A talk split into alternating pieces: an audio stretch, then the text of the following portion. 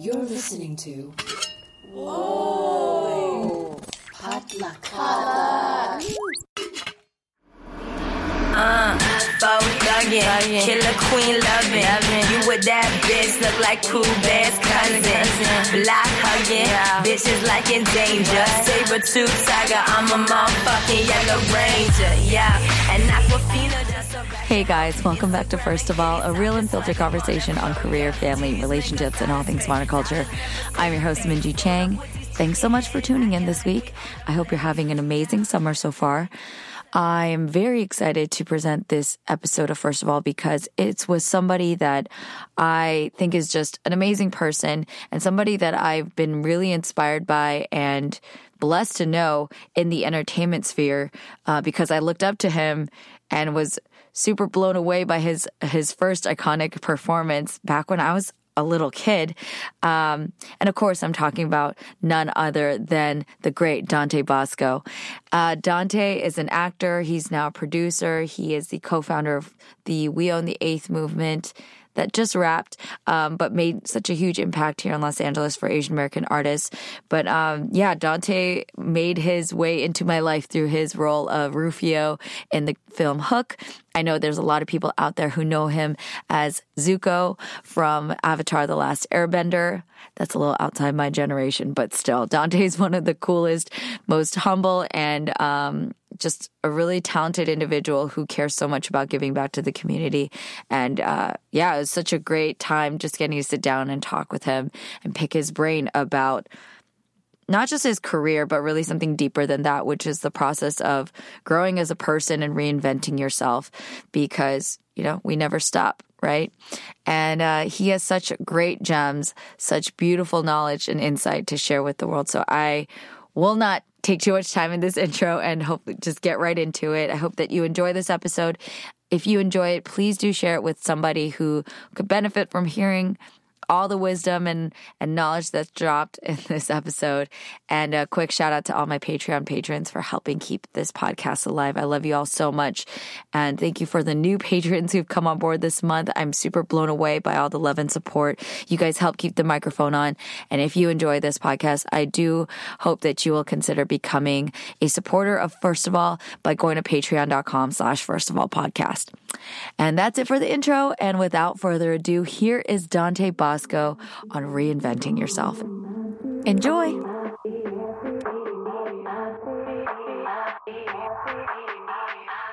Uh, how you doing? You, you comfortable? I'm comfortable. I'm good.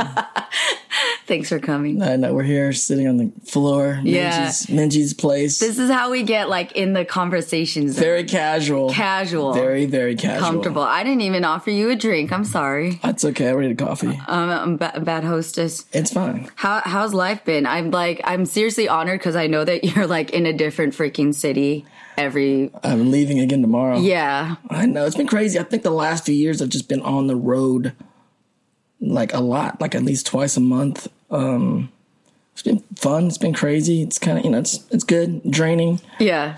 I was gonna ask, are you getting rest? Uh, probably not enough, but, uh, Are you hydrating? probably not enough.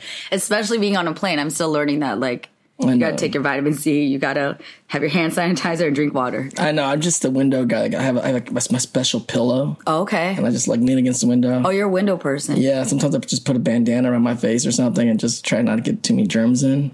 Is that for the germs or for the fans? Like Uh, both. Please both. don't bother oh my me. God. I'm actually an aisle person. Are you an aisle? I mean, some I, sometimes I like the aisle, but I'm usually This is the this is the plight of being a girl. Like I have to sit in the aisle because I have to go to the bathroom. yeah. Like I've not gone to the bathroom for like 16 hours. that's what I'm saying. I've sat down and like not gone to the bathroom. do you do you understand the blessing that is that existence? Because I don't know that. I've done it. I don't want it. I mean, you usually like to get up like flight to Asia like once or twice. yeah, yeah. But sometimes you're just like it's too much work. I, can, I I don't want to climb over people. I've had to do that, and it's just Sometimes you like gotta. I know. So then, I yeah, I look But out. then what about when you're sleeping and someone's tapping on the shoulder to get up? I know. For some reason, this is like the the I'm just like, oh, okay, it's fine. Like You accepted it I've you know accepted it. you're the aisle. I understand, yeah. But for me, I'm like, I got the aisle. I can go whenever I want. yeah, no, I do like that. times. I like that freedom. That's cool. Flight preferences. This is for people who travel. a lot, Yeah, which is- either yeah. There's pros and cons to each one. I Mm-hmm. like the wall to lean on. I would love to lean and I would love to look outside. Yeah, But you know what? out, but you also want to get up to the bathroom. Yeah. At different times, Care different about, things are important. Yeah, I care about my kidneys. Yeah. Some okay, we got we got uh, neighborhood noises, and I live by the airport, so it's cool. Um, what what has been like the biggest project that you or, or are you not allowed to talk about that? Because I know that there's a lot of like Oh yeah, there's different things going on. going on? I mean, you, Southwest. If you don't sponsor me like today, it's just sounds of LA. yeah, sounds of LA. If not that, a cop car. Yeah, also sounds of LA. No, just life in the last few years. It's like I started producing. um, Yeah, probably close to 10 years ago with a uh, producing partner of mine named James Sereno out in Hawaii. We started doing these Asian American films out of Hawaii Mm-hmm. and uh, did some stuff with KevJumba and Justin Chon. And I guess They're that- all right. They're great guys. cool. Continue to uh, produce out here and then went, uh, started producing some stuff out in, in Asia. Mm-hmm. Uh, the last film was Empty by Design, produced with uh, Chris Pang and Osric Chau. Yeah, Uh, directed by Drea Walters. yeah, and, uh, Drea. so, like, that's the fam. We just finished that film, Empty by Design. That's traveling around the country right now, um, which is really awesome. I'm very proud of it. It's our first film we kind of produced out of Asia. Yeah. We have a slate of other things co- coming out of Asia. So, there's one that I'm uh, closing in on that um, I'm slated to direct called Fabulous Filipino Brothers. So, I'm excited Hey, you're directing. That's so great. Uh, yeah, kind of great. I don't know. It's a little Ev- bit. Daunting. Yeah. Dante daunting. is daunted Yeah, I mean, I have the idea of out. directing. Uh, yeah, very daunted on that. I have a book, an autobiography, or like a memoirs book, kind of uh, coming out in November. Okay. Called From Rufio to Zuko.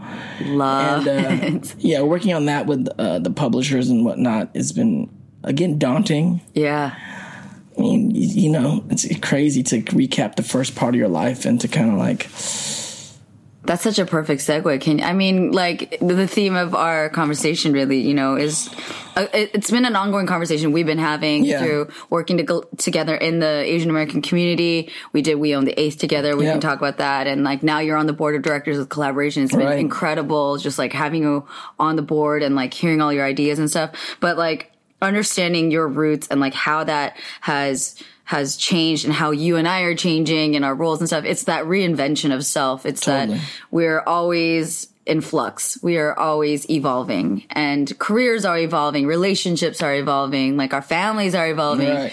Um, your family is so dope. I love, I love your sister. I love, I've met your, uh, some, I don't think I met all of your brothers, but I met a few of them. They're amazing. And that's how you got your start. So it's Yeah. kind of like, how would you, if you could give us like the, the Cliff's Notes version of your memoirs, cause we still gonna go out and buy it, of course. Yeah. Uh, support the family. I mean, it's still, we're still, I mean, I've been writing a lot and um, they've been editing a lot. So, you know, it's Yeah. still forming. I still got a little time to lock in the book Yeah. before it comes out November 4th. But um, uh, I kind of just recap my life. You know, really, I didn't even, I, I didn't have the idea for the book. The publishing company came to me and pitched me the idea for the book. I'm like, what? Mm-hmm. Yeah. Like, we want we want you to write a book. I'm like, it's a great uh, company called Not a Cult Media, and they're like, I'm like, why?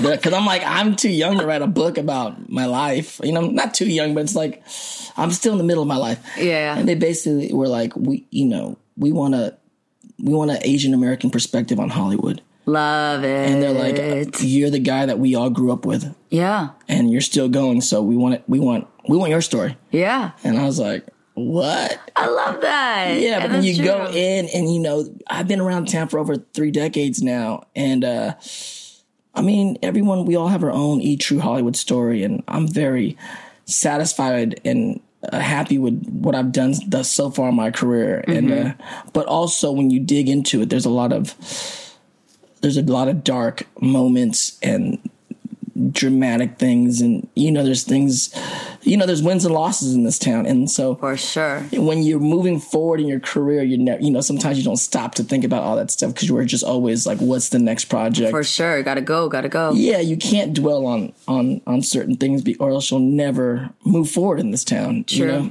True. Uh, but when you go back and you look at it and you try to dissect it, and um, you try to, and really my whole impetus for doing it, and I told the publishing house was like, okay, I'm down to like do some fanfare and and and, and really share stories about certain projects uh, that people really care about, like Hook or Avatar: Last Airbender, or But I'm a Cheerleader or The Debut, or you know these these these ones that people want to read the book, want to hear maybe some like you know unheard stories before, which is great. Yeah. but also The BTS. yeah, the BTS feel. But I mean, for my real impetus for it is like, if a young artist is reading the book, um, especially a person of color, they can just maybe learn from a little, a few potholes in the ground that me and my family went through because we came to ta- we came to town, a Filipino family, not knowing anybody in the industry, and um, by the sheer you know will of my mother and us as uh, just young breakdancers coming to LA.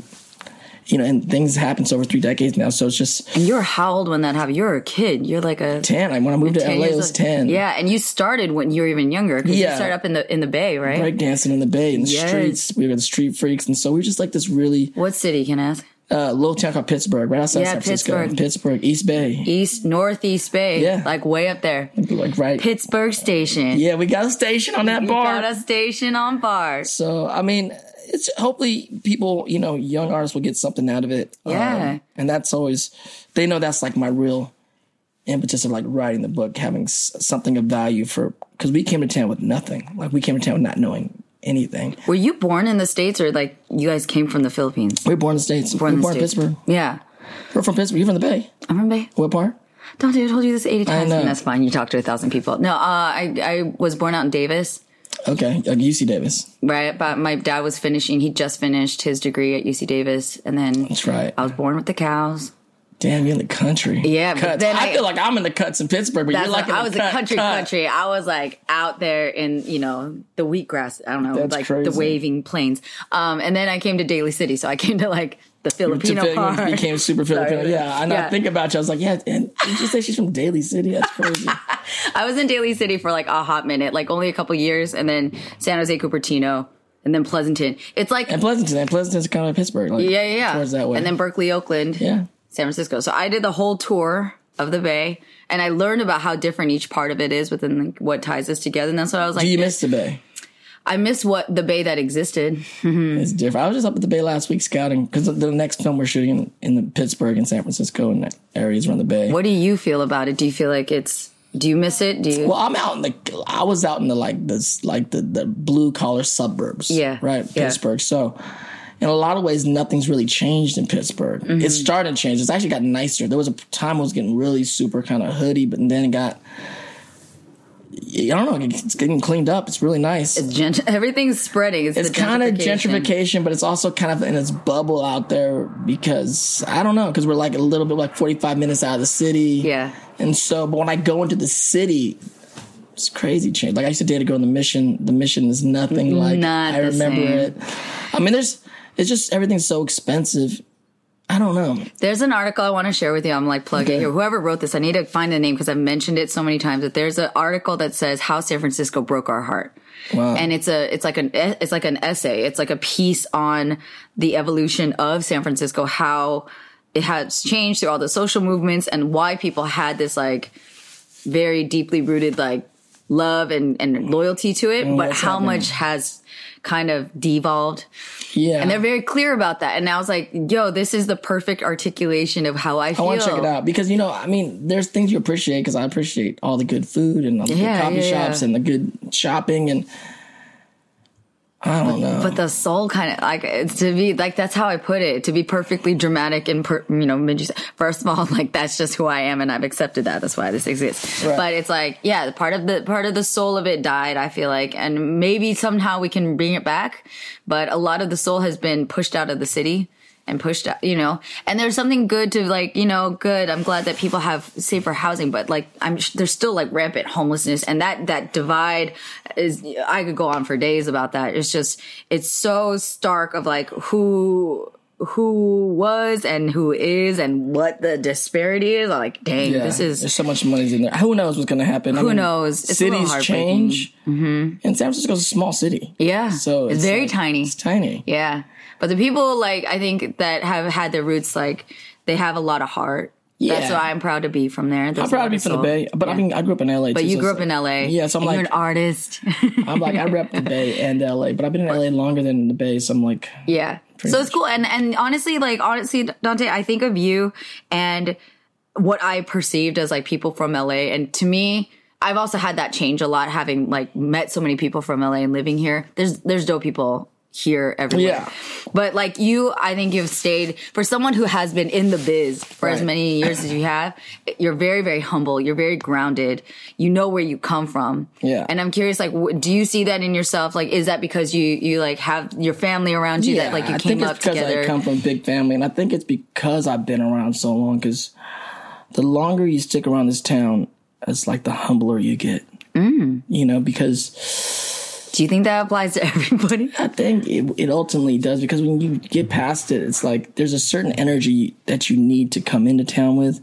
It's like hunger, it's voracious hunger, and trying to prove yourself. And you're gonna have to prove yourself throughout your whole career. But after a while, you know, certain things uh, once you're able to establish yourself and you kind of like get your roots of who you are and what you do and then you're less um affected by the business because a business could be could rule your world mm-hmm. for years and drive you crazy and drive you mad. And then you know just you just with life you just mature where you go that's business and that's a job and i want to do great things there. But then also you know as in my younger life it was like a significant large large part of my life.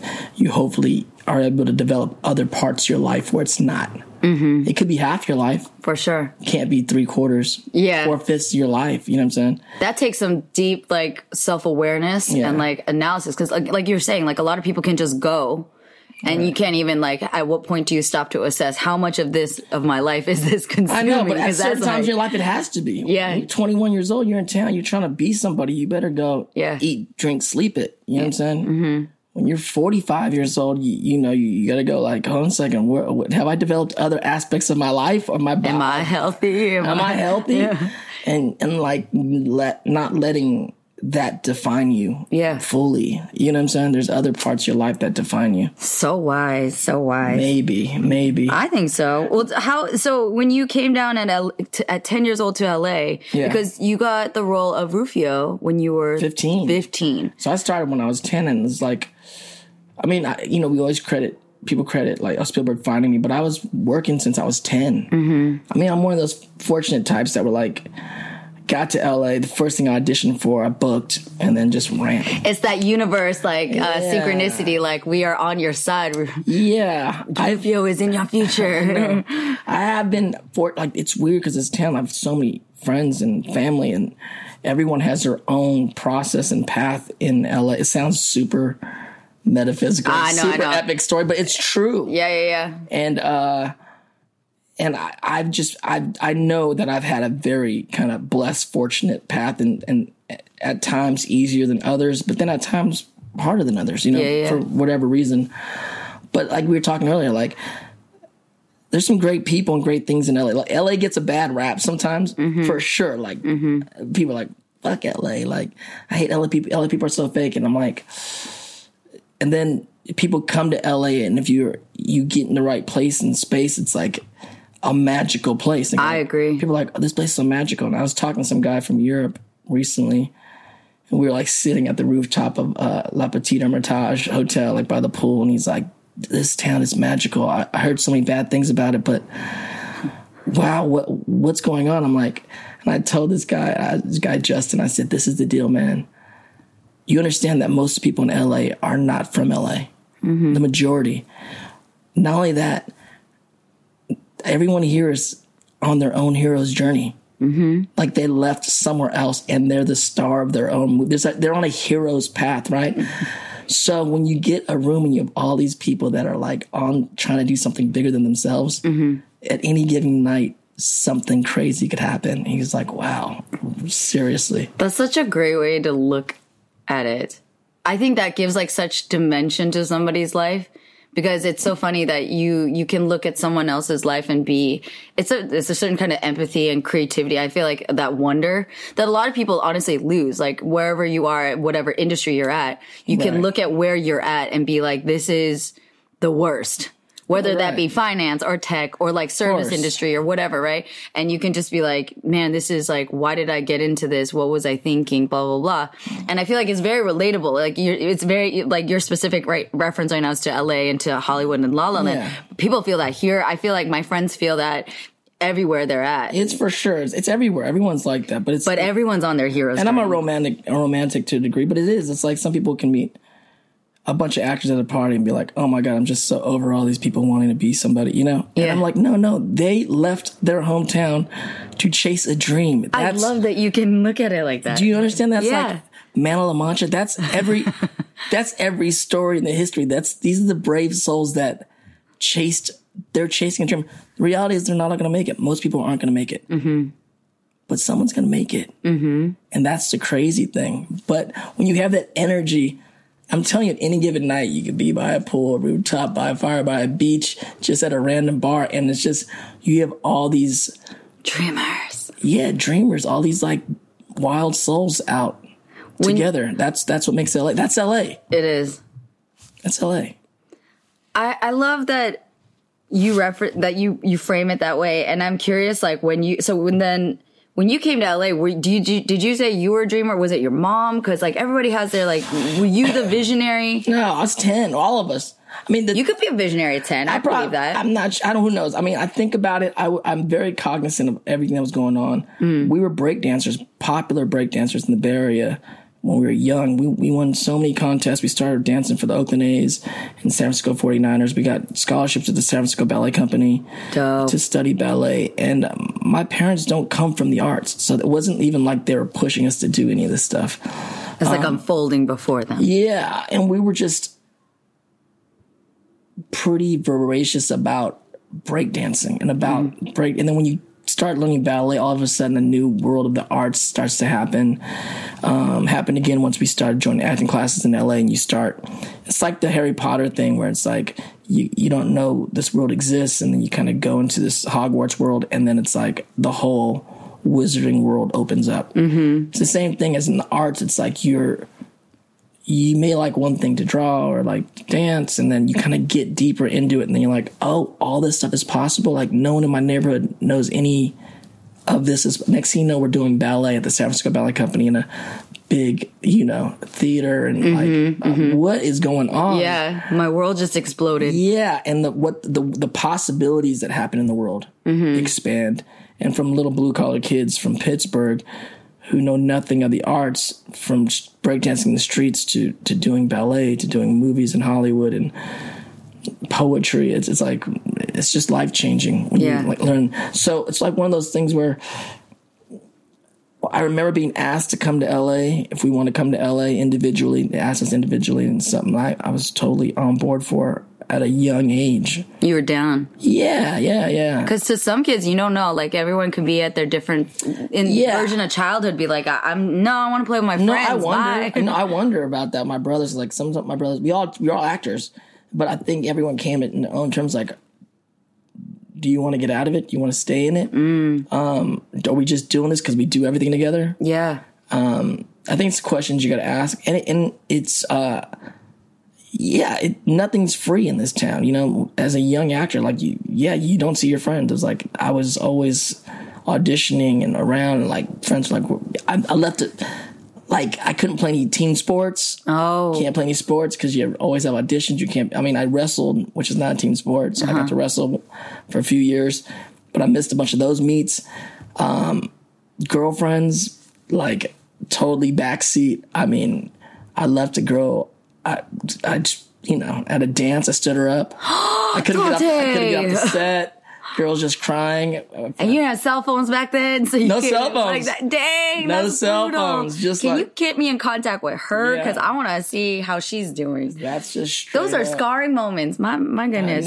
But that I mean also for you, like my heart goes out to you. That sucks because that's part of like, you know, depending on who you are and like what you expect out of life to be, right? Right. Because you're part of the business, but you're like also like you're also watching TV and being like a regular human like Yeah. everyone else. You might have like you have aspirations of being an, an actor and wanting to do big things. You're getting like booked to work with Robin Williams and, and freaking Dustin Hoffman, but you also want to go to your dance. Like there are Yeah. things that become, you know, You just want to have froyo You- with your boys after school. Exactly. It doesn't happen. Yeah. So Well, it's, it's- like the the cost of sometimes, you know, the ambition. There's there's things that you gotta give up. Yeah, and then To you, that was. But I mean, at the end of the day, that- at that time, that was like that was okay with you because you had, it was okay and not okay. I mean, it's a struggle. It's like Yeah. you fight. And there's some, you know, yeah, and there's things that you're fighting with your mind. Like I, you know, I'm not having fun anymore. Or, or this is I want to just do this, and it, it's a balance. It's like you're fortunate to be working and. And and I was helping. I mean,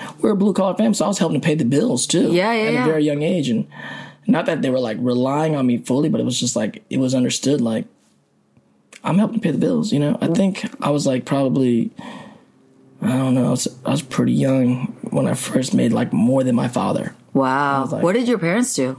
Uh, my my mom was is just the one who drove us around and was um she's our mother, but also when you're a young actor, like you need you can't do anything without a parent. Yeah, you need a guardian. You need a guardian and you gotta need someone to drive like you kid actors are only there at the will of their and at the support of their parents. So she had or maybe demand some. yeah, or demand, but she has five kids too that's doing it. So she was like, yeah. full time. I mean, it's hard enough to be a mom and a mother, but then also to facilitate all of our careers. Hell, careers. That's all Crazy. and then my father uh, was a telephone man, worked for like the you know who's Mr. Telephone, Mr. Telephone Man. so my dad worked for Pac uh, Pac Bell up in the Bay, and then worked for AT and T down here. And, Wow. and uh, yeah, we're just a very kind of like normal family, except for the kids were all in the industry. in the industry. Dang. Yeah. how much did then like getting cast in Hook and having that very like I don't know the Spielberg story, so can you like walk me through that? I'll Well- read it in your book, I swear. No, yeah, yeah. It's just the Spielberg thing is. I mean, look, when you when you can come out in a movie, a big feature film like a a you know, just an A list feature film. But not only that, at that time, that was like the biggest movie in town. It's like the biggest director at the height of his powers. Uh huh. You know, with like Robin Williams playing Peter Pan is like a dream. Like ever- as soon as everyone heard that, like we all got to see that. Uh-huh. And then Dustin Hoffman being one of the greatest actors of of our gener of his generation and like who changed acting and he's one of the legends. You know, I think- he's yeah. a god. Love him. So it's yeah, being casted for that definitely was a big deal, and and it was so weird because my when I went and read for it, actually my little brother Dion had got an audition for one of the other Lost Boys. Actually, Dion was in the movie. I don't know if he got cut out, but he shot some stuff. Uh, but when he read for it, I remember calling my manager like, I need to read for this movie. Like anything, it's like Robin Williams is Peter Pan. I was such a big Robin Williams fan. Still am a big Robin Williams fan. Uh, like Dead Poet Society is such a big movie in my life. Yeah. Even like since Mork and Mindy days. And Yeah. The World According to Garp and Moscow uh, on the Hudson. And, you know, I just, I just love Robin Williams. And so, and I was a big Dustin Hoffman fan. Um, so I ended up getting the, audition for, for Rufio. Mm-hmm. But then my other brother Darion also has the same audition. Oh snap. Same day. We, are, I mean, I didn't know this because yeah, we've all also auditioned mired in sibling rivalry. against each uh-huh. other our whole. We still audition for each other our whole life. I mean, Yeah. was just like last season, it was like two things. Well, it was one thing for sure. Some one of the guest stars on one of these shows that it was. We, me and Dar were pinned. You know, when you're pinned, basically it's like you're the choice. Yeah. But it's like between you and your brother. That's what you're choosing. Dang. it's kind of. I mean, you were old enough now. You're like whatever. Well, you get used to it. I mean, you guys have had a Yeah. lifetime of like adjusting to that. and if you don't win, like. I mean, at least your brother wins. Yeah, that's again, that's a, but you know, there are smaller things that people have split, you know, like, or had uh, become a wedge between their relationship with family for like Yeah. smaller things. So I think that's great. I think the longer you're in the industry, you kind of understand like there, whether you win or lose, like or not win or losing, it's just getting a job, and it has nothing to do with it. It's just you, know, it's, you know, with brothers, because they're like if they're gonna hire me, like they want something Dante does. Mm-hmm. And if they want something Darion does, like I can't do what Darion. Darion does what Darion does. So if they want Darian, it's not like they don't it's not like you're better than me. It's just we're so different. It's like when you're casting sometimes it's not really a race. It's not a, Everybody, winner loser please to- to- learn. yeah it's not like a it's not like you're racing whoever wins or loses. It's just when you're casting and i know more so on, on when i'm on this side of the camera when i'm producing and directing soon and helping cast other projects i've been in it's like yeah it's just essences of people. And it's like either you want that or you want this it's like there's no there's actually nothing you could do different Actually, the competition is kind of like this. What does that even mean? But yeah there's no competition Right. and it's But yeah, I think it's a very wise. the only thing is way to look competition is it. yourself it's like if you're not prepared you can blow it Yeah. that's and even you. if you are prepared too, this is the thing. Like you could also be an incredibly talented, professional, well prepared person, and there's just something about the essence of you that like That's it. I doesn't mean- fit in this particular puzzle, and that person, whatever, like Right. you know, and that and that that the way that we we will conclude like, oh, I wasn't good enough for that, or like no, blah blah blah. it's It's, not- like that. That's a, that's the only a, time you're not good enough is when you weren't prepared Mm. and you went in and bombed it like you you suck because you didn't prepare if you go in and do you that's all you could do So when it came down to you and your brother for Rufio, is it because you had the essence? Do you did you ever hear feedback or like what happened? yeah actually i got it uh very strange i I auditioned for it did a really good job i felt i don't know Mm-hmm. shot it on film Jan Hirshenson the casting director and then um the short of it is I went back. They called me for a callback to go Spielberg's office. Emmett Spielberg. We just talked. We talked a lot about Dustin Hoffman, and uh, and about some other stuff I've done on film. Mm-hmm. And then um, I was like, I actually was like, we were talking so much. I was like, do you, you want to read this now? and he was like, oh no, you don't have to read. Really? Yeah, I was like, what? He's like, you don't have to read. I just wanted to meet you. And I'm like, oh, cool. And then I walked out and I was like, damn, mom, I don't, I don't think I got it. I didn't even read. You know what I'm saying? Yeah, yeah, yeah. The thing that I thought I was there to do, Yeah. that it didn't get done. And then uh, I got called up a few days later and they offered me the job and it was like, whoa, it's crazy. Yeah. it Didn't seem real. And then I remember asking Steven on the set, I was like, yeah, I never like read one time and got cast for anything. Like, how does that work? Yeah. And he basically said, you know, he's like, Dante, out of all the kids we auditioned for the role all around the country, I go, yeah. He goes, you're the only kid that scared me. I'm like, oh, okay, cool. So that's how that works. straight from the mountain. Scared. Did he ever explain how? Like what that scared you? How? I love I that. don't know. I mean, I'm so intrigued. I think at that time I was just, you know, we're from the when we moved to LA, we moved to a town called Paramount. Paramount's right next to Compton. It's like Compton, it's more Mexican than black, and it's really a blue collar neighborhood. A lot of gangs, especially in, in the early eh, late '80s, early '90s, and mm-hmm. we were living in. I, I look back, it's like it's crazy how we survive our youth, you know. And we were all living. I wasn't in any gangs or anything like that, but we, it's so much around you: gunfire and guns and drugs and mm-hmm. friends dying and the school getting shot up. It's like we were in like dangerous times. Yeah. So it's like as a 15 year old kid coming and acting, it's like sometimes you're able to release or kind of convey some of that, you know, depth or darkness or whatever. Yeah, because it's in you. It's like it's part of Uh, your life. You've seen things that Well, other people yeah, have I know not. gangsters. It's like I know gangs. The Lost Boys a gang, Yeah, and it's a, you know in its own ways, like Yeah. magical gang. Yeah. The good and the bad of it. You know, the Neverland Gang. the Neverland gang. Yeah, that's oh wow. I'm like that. So many thoughts. Um, so then after that uh, that kind of a film, you know, everyone everyone has their interpretations of like what success is, you know, and like what I'm sure that's a huge highlight moment for you. Yeah. And then and then you move forward and you're continuing to act and like I rem- I remember seeing you again because I Hook is to this day one of my favorite movies of all time. I quote it constantly Oh, with my cool. brothers. Like that is our that is, we all we like bangarang. You know, like Yeah. that's that's how we support each other. It's Awesome. it's part of my my It's cool to be a part of like a yeah the psyche of it, like a part of like the zeitgeist of a generation. it's amazing. You know, it's so meaningful. so crazy. Yeah. And you've and you've been carrying that with you since you were 15, you know. Yeah, it's a hard. It's a big character to kind of carry around. You know, you, you struggle with. You know, we're all just actors acting, and then you know, you always everyone. It's weird. Everyone wants to come to town to be like, at least have do one character that's going to be memorable. That Yeah. someone will remember Iconic. you for. You're And I- iconic. iconic. So it's interesting that I get young and I get an iconic character.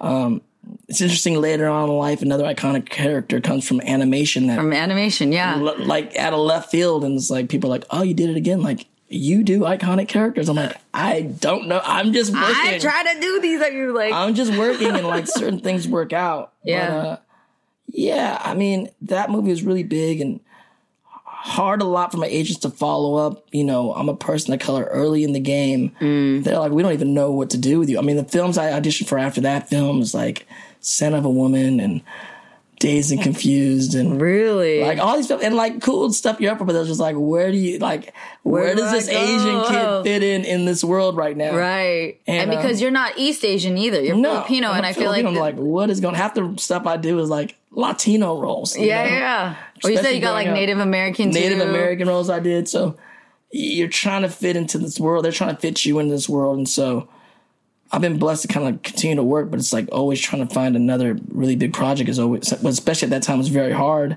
for the agents and managers. But I was always blessed to kind of keep working on TV. I mean, I got really accepted within like uh, the Black Hollywood scene, and so you'd see me, especially in the '90s.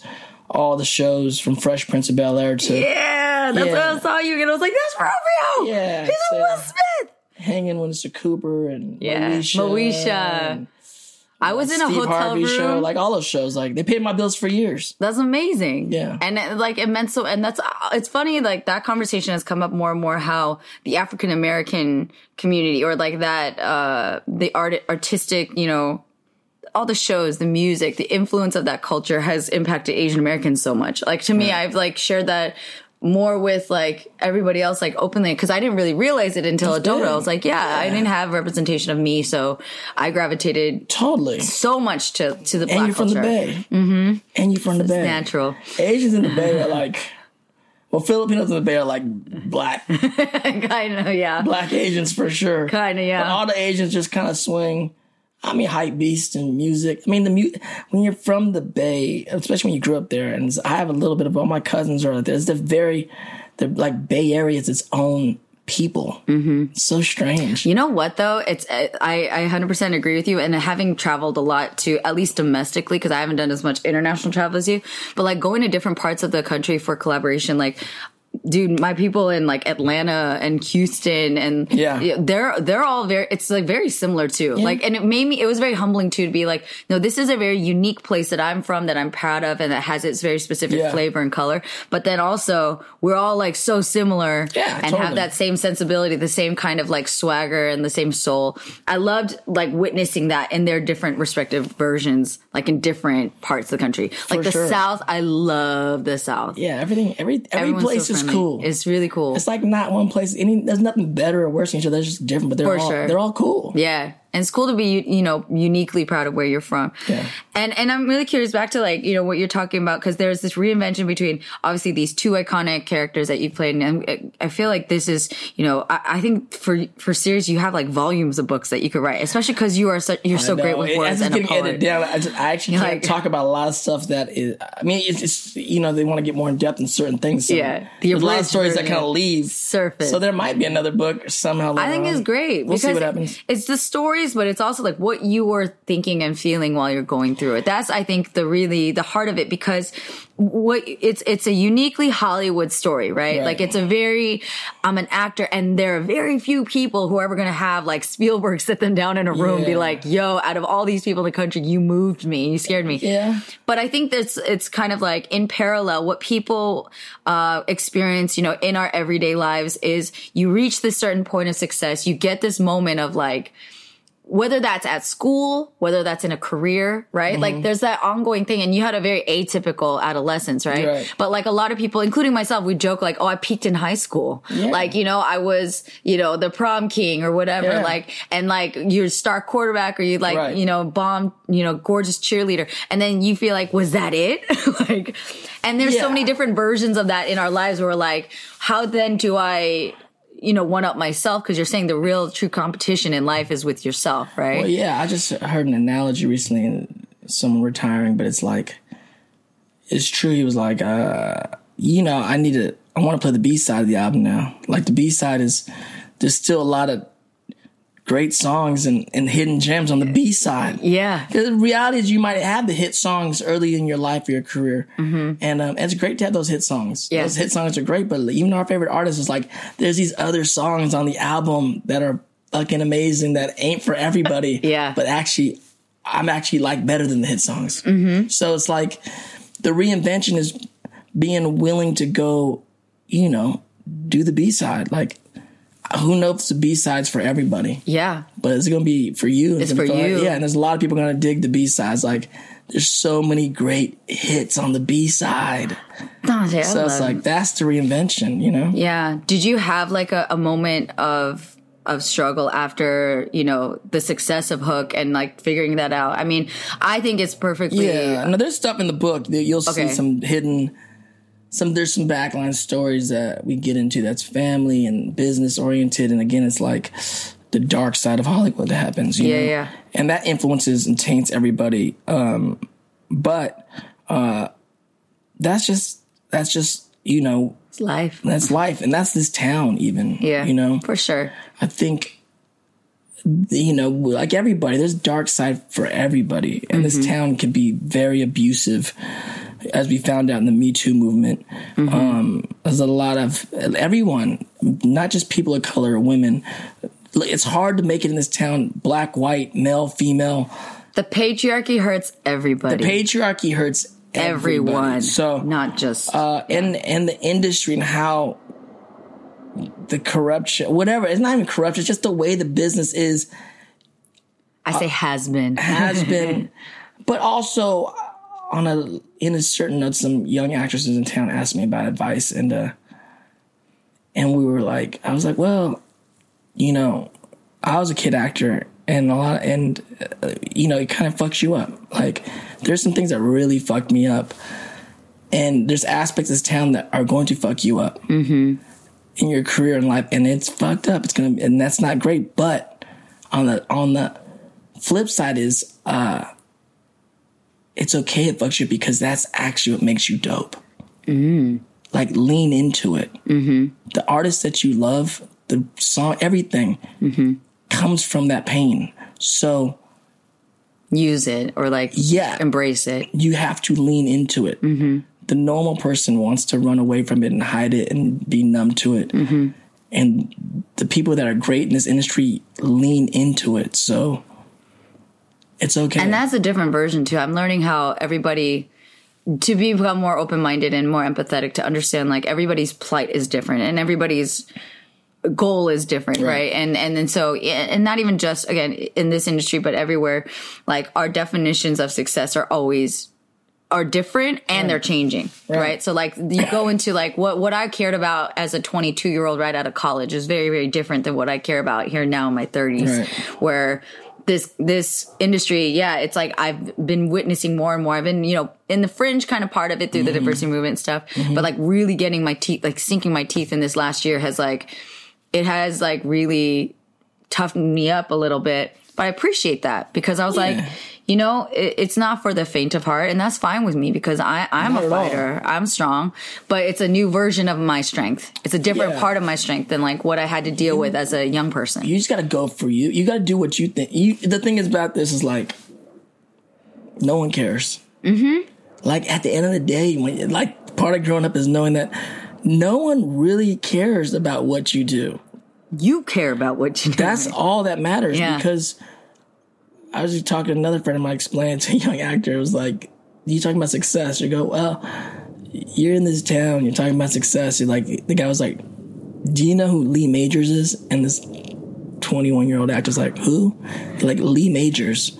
He's like, I have no idea who Lee Majors is. And so Lee Majors in the like 70s and 80s in early 90s was like the biggest television star. He was the fall guy, the six million dollar man. Like, Yeah. He was the biggest star on television. You don't even know who he is.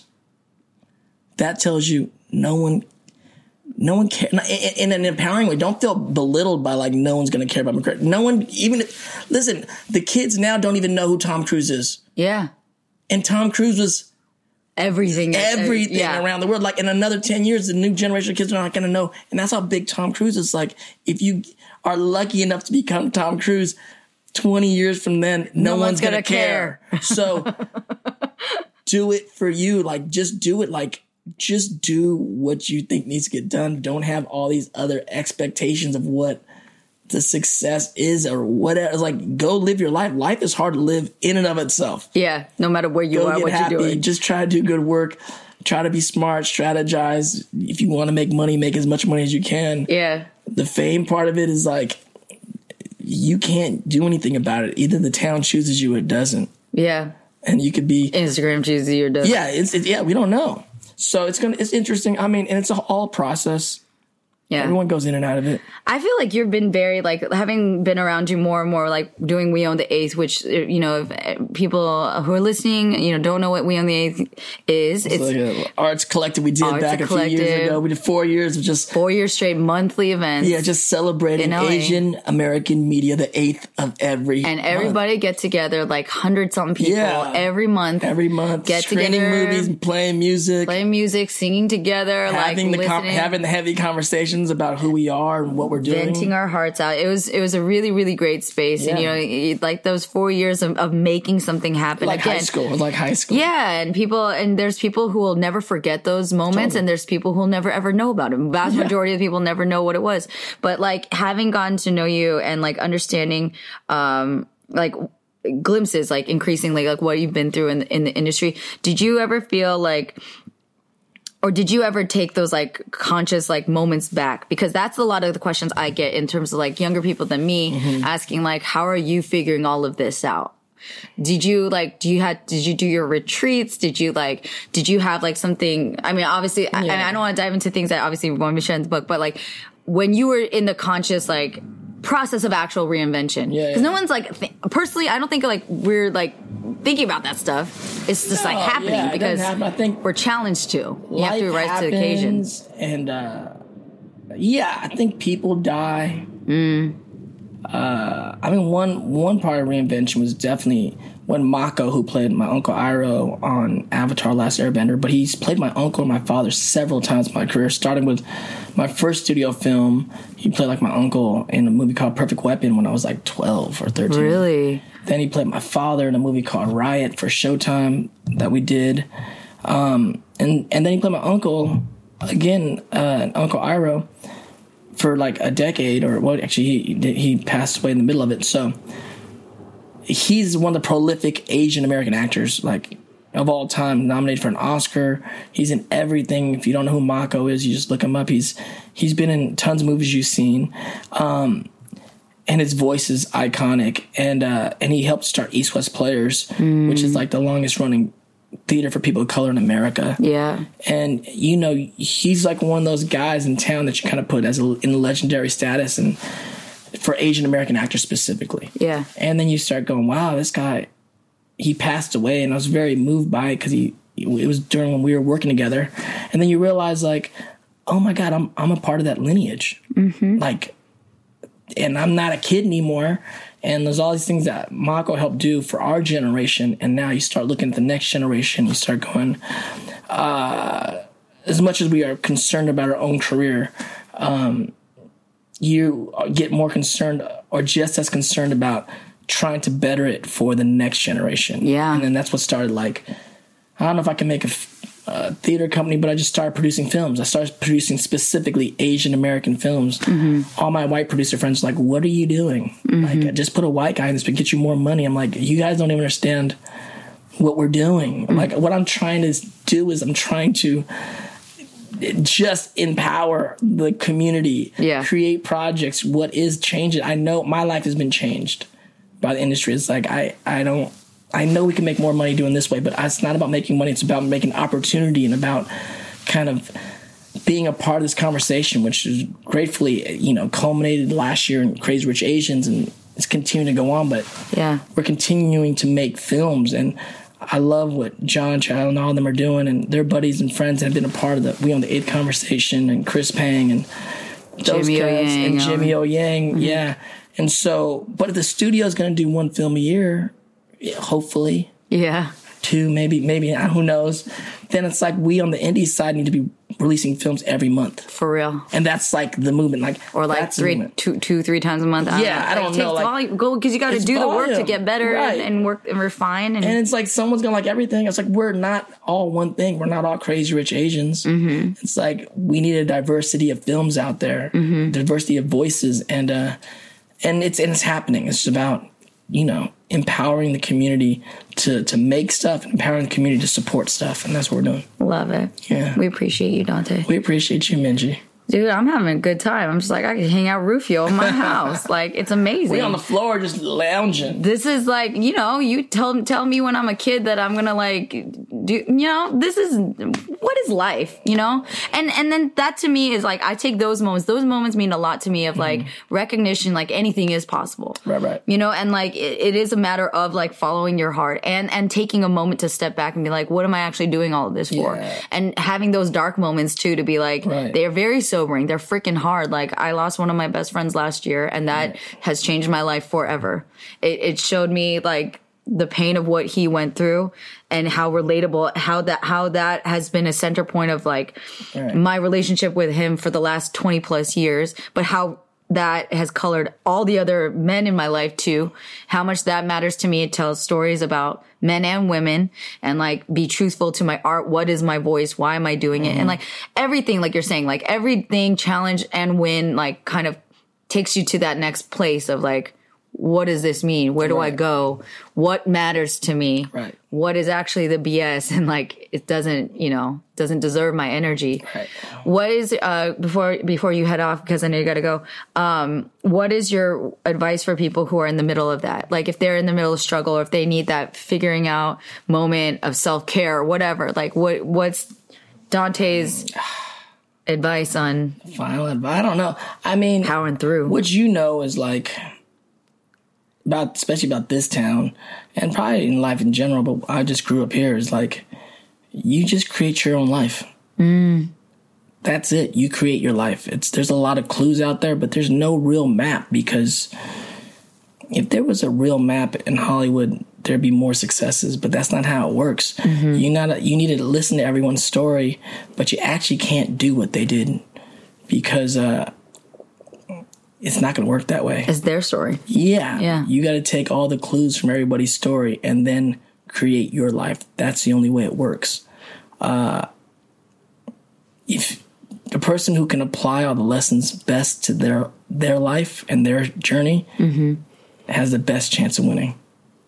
Word this is where the, Yeah. the poetry snaps to it Hey, hey. and yeah thank you so much for Thank taking you. the time always a pleasure. Dante. I and uh, I'm, you know, We have more work to do. We have hell work to do. hella work. But I'm really excited about it. I feel like we, we've gotten over a certain hump, and it's not like the end of the challenges, but it's a very specific hump of like, can we do this? And I feel like now it's not like, no, we must do this. We're gonna do this. must do this. And now it's that process. Now it's gonna like we got to tinker Totally. and figure it out. But I hope you stay healthy and well while you travel. Thank you so much. And um, dude, you need to come back because we didn't. Even, I wanted to talk to you about like dating and stuff. I was like, I don't know how you There's much more. There's there's, more. there's so much more. Your book, November fourth.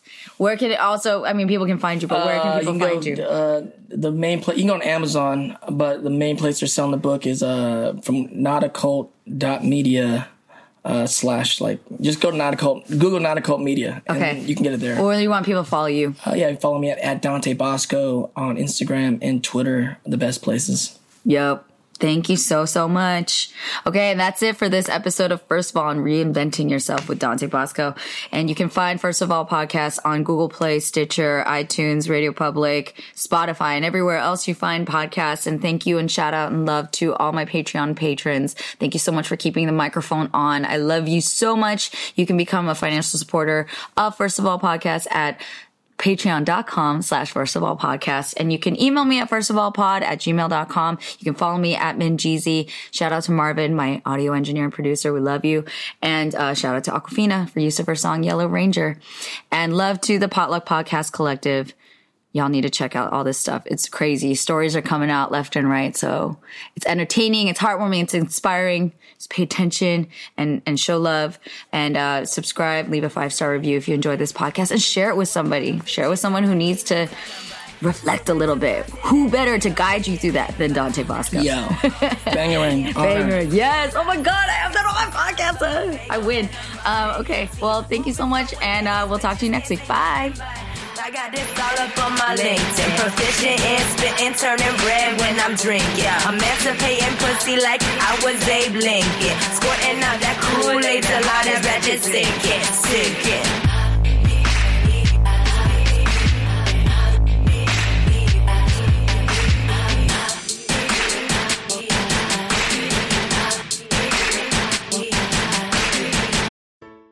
Hi, I'm Marvin. And I'm Reera. We're the host of Books and Boba, a book club and podcast dedicated to books by Asian and Asian American authors. Every month, we pick a book by an Asian author to read and discuss on the show. We read a wide variety of genres from contemporary to historical fiction, fantasy to memoirs, and crime thrillers to romance. Some of our past book club picks are Pachinko by Min Jin Lee, Sorcerer to the Crown by Zen Cho, and Devotion of Suspect X by Keigo Higashino. We also go over what's new in the Asian American literary world and chat with some talented Asian authors about their work.